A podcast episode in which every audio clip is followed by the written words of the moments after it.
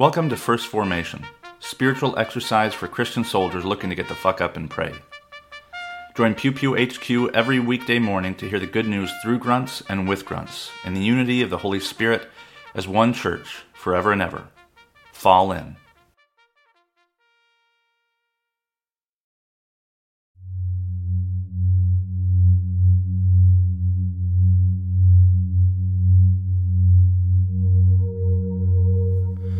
Psalm 91, verses 1 through 2 and 9 through 16.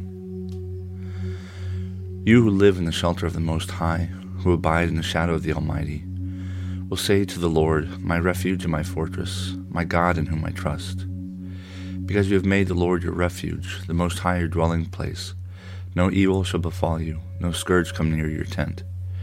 For he will command his angels concerning you, to guard you in all your ways. On their hands they will bear you up, so that you will not dash your foot against a stone. They will tread on the lion and the adder, the young lion and the serpent will trample underfoot. Those who love me I will deliver. I will protect those who know my name. When they call to me, I will answer them. I will be with them in trouble. I will rescue them and honor them. With long life I will satisfy them and show them my salvation. Exodus chapter 6, verses 1 through 13. Then the Lord said to Moses, Now you shall see what I will do to Pharaoh. Indeed, by a mighty hand he will let them go. By a mighty hand he will drive them out of his hand, of his land. God also spoke to Moses and said to him, I am the Lord.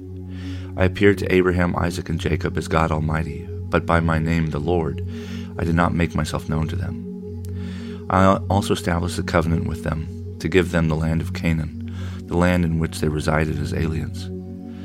I have also heard the groaning of the Israelites whom the Egyptians are holding as slaves, and I have remembered my covenant. Say therefore to the Israelites, I am the Lord, and I will free you from the burdens of the Egyptians and deliver you from slavery to them. I will redeem you with an outstretched arm and with mighty acts of judgment. I will take you as my people, and I will be your God. You shall know that I am the Lord your God, who has freed you from the burdens of the Egyptians. I will bring you into the land that I swore to give you to Abraham, Isaac, and Jacob I will give it to you for a possession. I am the Lord. Moses told this to the Israelites, but they would not listen to Moses because of their broken spirit and their cruel slavery. Then the Lord spoke to Moses Go and tell Pharaoh, king of Egypt, to let the Israelites go out of this land. But Moses spoke to the Lord The Israelites do not listen to me. How then shall Pharaoh listen to me, poor speaker that I am? Thus the Lord spoke to Moses and Aaron and gave them orders regarding the Israelites and Pharaoh, king of Egypt, charging them to free the Israelites from the land of Egypt.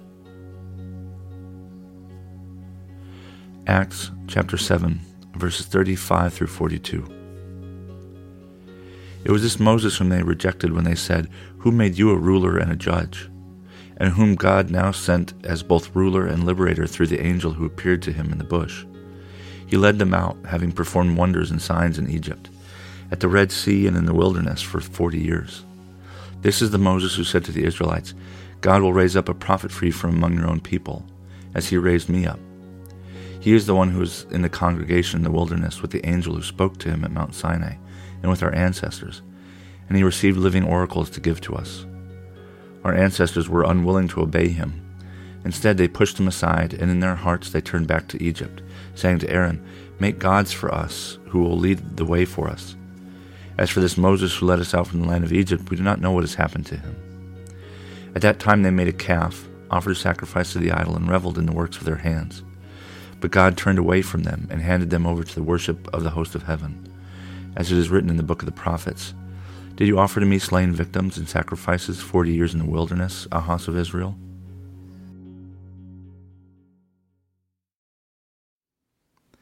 Good morning and welcome to Friday after Ash Wednesday. This is Brother Logan Isaac broadcasting from Walkersville, Maryland. This morning's readings come to us from Psalm 91, Exodus 6, and Acts 7. And yesterday we talked, uh, the, the reading included Stephen's uh, summary of the Old Testament and Moses' um, interactions and, and leadership. I thought it was important to point out a couple of things um, so one in in the back of my mind, one of the animating questions that fueled my like deep dive into you know the first century soldiers and all the rest um, was a question that I had that was put to me um, by a toxic pacifist back when we were on talking terms, and they said, you know, it'd be it'd be easier for me to to kind of see where you're going if I understood what you thought, you know, the original purpose of the military was. Because I, I made this point using Walter Wink's language, who's a pacifist. He said the powers are created are all created good. Everything's created good. But they have fallen, they're corrupt, and they're in need of redemption. And I put that to the military. I believe the military was good, created good, has become corrupt, and is finally in need of redemption. And so, what does it mean that the military was created good by God? You know, what does the military even mean?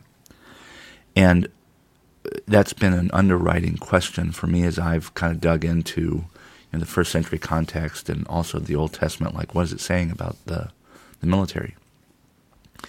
And I don't have it fully fleshed out yet, but the the biblical theory of the military that I'm working on is something like the armies, the host. This word sabah, um, it actually means something like assemble. There's a noun and a verb, sabah, seba, um, and the King James renders it hosts, um, but uh, and the NIV is usually armies or hosts. Um, and it literally means like array, something like layered or something. And this is mirrored in the Greek stratia and stratos. Um, and so when it says the the armies, it really means something like the assemblers, those who assemble. Um, because when you assemble, it's not always to go to war. Usually, not usually, the I'll say that God's intended purpose, God's perfect purpose for Sabah, um, because I believe that nonviolence is compulsory under uh, Christianity um, and was pointed toward in the Old Testament. Um, but the intended purpose of Sabah, or the the perfect, the good, the clear purpose of Sabah was for the census. In Joshua, they formed up into armies or companies or hosts by tribe to receive the land. Uh, so, um, this word Saba is very similar to the Greek Septuagint and the New Testament, where it usually uses stratia, which means arrays or layers, from the root or the the the uh, perfect infinite word uh, stratos. Or wait, is it backwards? Stratos is a noun. Stratia is the abstract imperfect or indefinite or whatever the hell it is. Um, and similarly, stratos is used both as, you know, if you think of the stratosphere, the layers, right? The first time it appears, in fact, is in Genesis 1. The first time uh, Sabah and Stratia appear is in Genesis when um, it is the, uh, the heavens and all their array their sabah, their stratia, their array or their layers, their armies. Um, and so I bring this up now because part of this biblical theory of the military is like what what function does the military play in Israelite society, and who sits at its peak? Like Joshua sits at the top of the human uh, host of the human assembly. Um, that doesn't, doesn't mean he's in charge, but like what is his role? Is it um, and what do people owe that person? There's a parallel in priests. Priests sacrifice, they bring the people close to God. Uh, that's the, the, the sacrifice, the korban, um, is literally, it's a verb to, that means to bring close. The sacrifice uh, brings people close to God, and that is the, the distilled function of the priest and the high priest who does Yom Kippur and who does Passover. Now, who is this person at top of the military? And the military is the assembly, right? And they are made up of Gibor Chayil, which means mighty men or strong, able bodied men. I believe it is gender specific, but I'm not I'm not positive. Um, and uh, certainly they sometimes go to war, milchama. Um, God is called a man of war, is milchama. Um, but that is like a, a secondary uh, kind of function. The military instead, I think, is somewhere between to rule, radach, which is the first thing that humans are told to do in Eden, to rule over. Um, and if you're thinking about an imperial crown, you've got it wrong. Think about literally a ruler, you know, like inches and centimeters. They are to rule, they are to order, they are to keep in stride God's creation. And so the person at the top is something is either a ruler or in the Old Testament Israelite tradition, a judge. And here we see that in Stephen. Oh, no, I'm sorry. Um, in, uh, yeah, maybe it is Stephen. When Moses is, when Moses kills the Egyptian who was oppressing and, and beating a Hebrew slave, it, he kills them, and it's seen by two other Hebrew slaves, and they ask Moses, "Oh, are you a ruler and a judge over us?"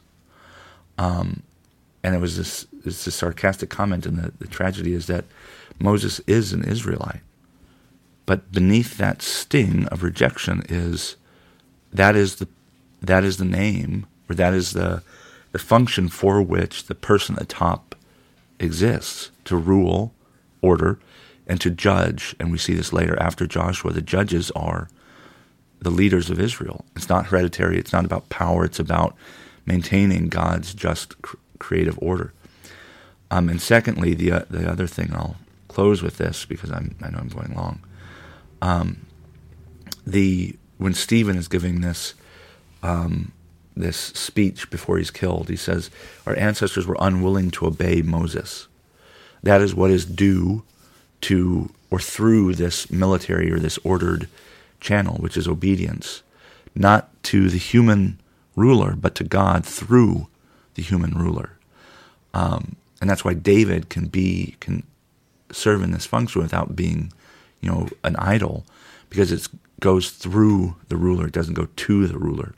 And then secondly, back to this stratia and array, uh, Stephen goes on to say that um, God turned them over to the worship of the host of heaven, the stratia of heaven, the armies of heaven.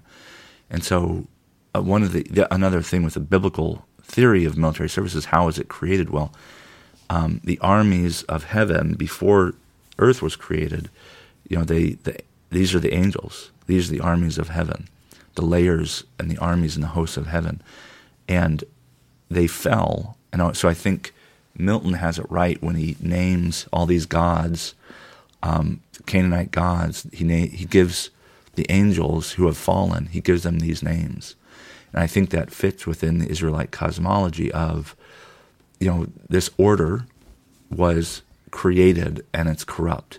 First with the angels, then with people, um, but the armies of heaven um, are the angels, um, or the angels to return to Walter Wink's language, the, the, the forces, the powers, the angels over certain aspects of Canaanite, you know, society, which really do exist, and yet are are created and formed and shaped by the evils and the you know the the transgressions of us here on earth, and so it's like this two way street.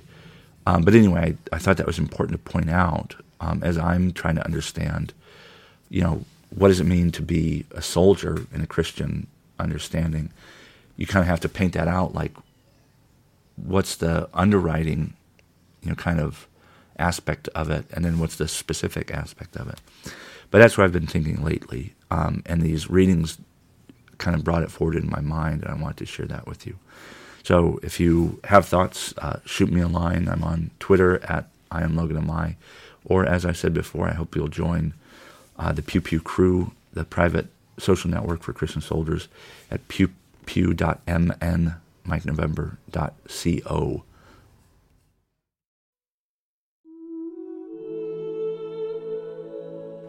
A prayer for sound government from the Book of Common Prayer. O Lord, our governor, bless the leaders of our land, that we may be a people at peace among ourselves and a blessing to other nations of the earth. Teach our people to rely on your strength and to accept their responsibilities to their fellow citizens, that they may elect trustworthy leaders and make wise decisions for the well being of our society, that we may serve you faithfully in our generation and honor your holy name. For yours is the kingdom, O Lord, and you are exalted as head above all. Amen. Thank you for falling in to First Formation, where Pew Pew HQ shares morning prayers for the humble, hardy folk caught in the crosshairs of God and country. If you like what you've heard, you can participate in one of the three following ways. First, you can support the podcast at patreon.com slash pewpewhq. You can contribute as little as a dollar a month, and you can cancel at any time if I ever piss you off. Second, you can become a co-host by recording a lectionary reading for a future episode. Instructions will be provided, and you don't have to be a grunt to collaborate with Pew Pew HQ in this or any way. Finally, you can also record and send prayer requests of a minute or less. Prayers can be included in the episode, read anonymously if you wish, or kept private for me to pray for off air. So there you have it three ways to participate in First Formation. I hope you'll continue to listen, even if I can't convince you to jump in. This has been Brother Logan Isaac, always faithful, always family. Semper Familia.